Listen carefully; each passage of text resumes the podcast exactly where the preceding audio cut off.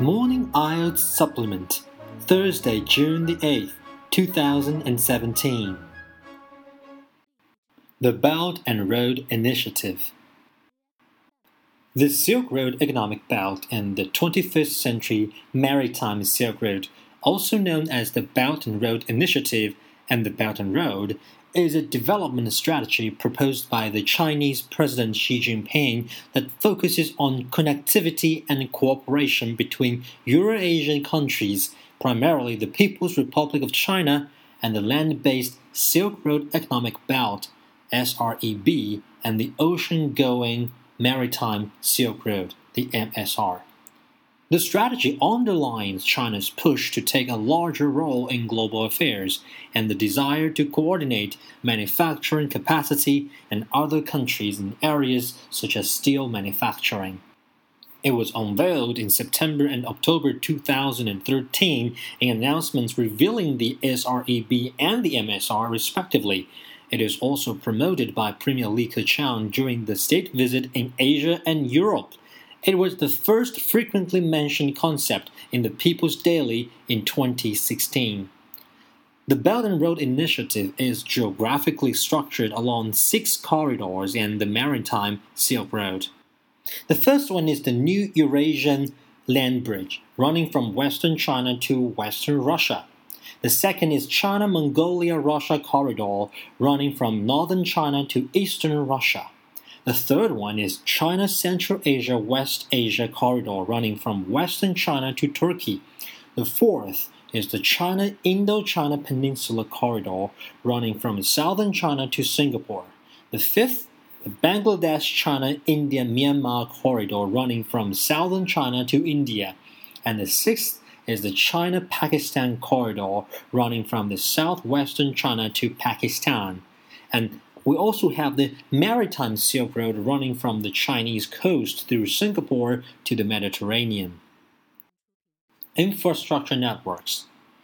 The coverage area of the initiative is primarily Asia and Europe, encompassing around 60 countries. Oceania and East Africa are also included. Anticipated cumulative investment over an indefinite timescale is variously put at 4 trillion US dollars to 8 trillion US dollars. The initiative has been contrasted with the two US centric trading agreements, the Trans Pacific Partnership and the Transatlantic Trade and the Investment Partnership. Bridging the infrastructure gap in Asia and beyond. The Belt and Road Initiative is expected to bridge the infrastructure gap and thus accelerate the economic growth across the Asia Pacific area and the Central and Eastern Europe.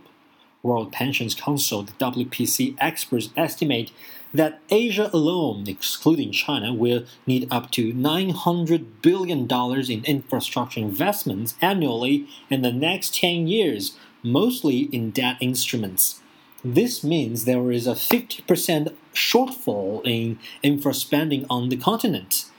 The gaping need for long term capital explains why many Asian and Eastern European heads of the state gladly expressed their interest to join the new Chinese led initiative focusing solely on the real assets and infrastructure driven economic growth. The Global Times hosts a news desk dedicated to the Belt and Road Initiative. Silk Road Economic Belt. When Chinese leader Xi Jinping visited Central Asia and Southeast Asia in September and October 2013, he raised the initiative of jointly building the Silk Road Economic Belt and the 21st Century Maritime Silk Road. Essentially, the belt includes countries situated on the original Silk Road through Central Asia, West Asia, the Middle East, and Europe. The initiative calls for the integration of the region into a cohesive economic area through building infrastructure, increasing cultural exchanges, and broadening trade. Apart from this zone, which is largely analogous to the historical Silk Road, another area that is said to be included in the extension of this belt is South Asia and Southeast Asia. Many of the countries that are part of this belt are also members of the China led Asian Infrastructure Investment Bank, the AIIB. North, Central, and South belts are proposed. The North belt would go through Central Asia, Russia to Europe. The Central belt goes through Central Asia, West Asia to the Persian Gulf and the, the Mediterranean. The South belt starts from China to Southeast Asia, South Asia to Indian Ocean through Pakistan. The Chinese One Belt strategy will integrate with Central Asia through Kazakhstan's Nurly Zhol infrastructure program.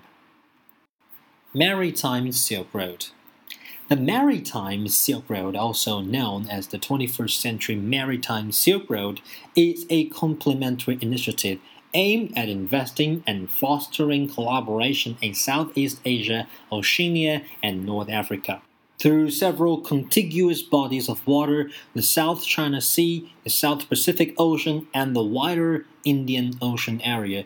The Maritime Silk Road Initiative was first proposed by Xi Jinping during a speech to the Indonesian parliament in October 2013. Unlike uh, his sister initiative, the Silk Road Economic Belt, most countries in this area have joined this China led Asian Infrastructure Investment Bank. So we talk about the other two major financial institutions. One is the AIIB, the Asian Infrastructure Investment Bank, which is first proposed by China in October 2013, is a development bank dedicated to lending and for projects regarding infrastructure. As of 2015, China announced that over 1 trillion yuan or equivalent of 160 billion US dollars of infrastructure projects were in planning or construction. On 29 June of 2015, the Articles of Agreement of the Asian Infrastructure Investment Bank, the AIIB, the legal framework was signed in Beijing. The proposed multilateral bank has an authorized capital of, of $100 billion 75 of which will come from Asia and Oceania countries. China will be the single largest shareholder holding 26% of voting rights. The bank plans to start a cooperation by year end. And also, the second financial institution is the Silk Road Fund. From uh, the main article, we can see that in November 2014, Xi Jinping announced the plan to create a 40 billion US dollar development fund, which will be distinguished from the banks created for the initiative. As a fund, its role will be to invest in businesses rather than lend money for projects. The Karot hydropower station in Pakistan is the first investment project of the Silk Road Fund and is not part of the much larger CPEC investments. In January 2016, Sanxia Construction Corporation began work on the Karot hydropower station 50 kilometers from Islamabad. This is the Silk Road Fund's first foreign investment project.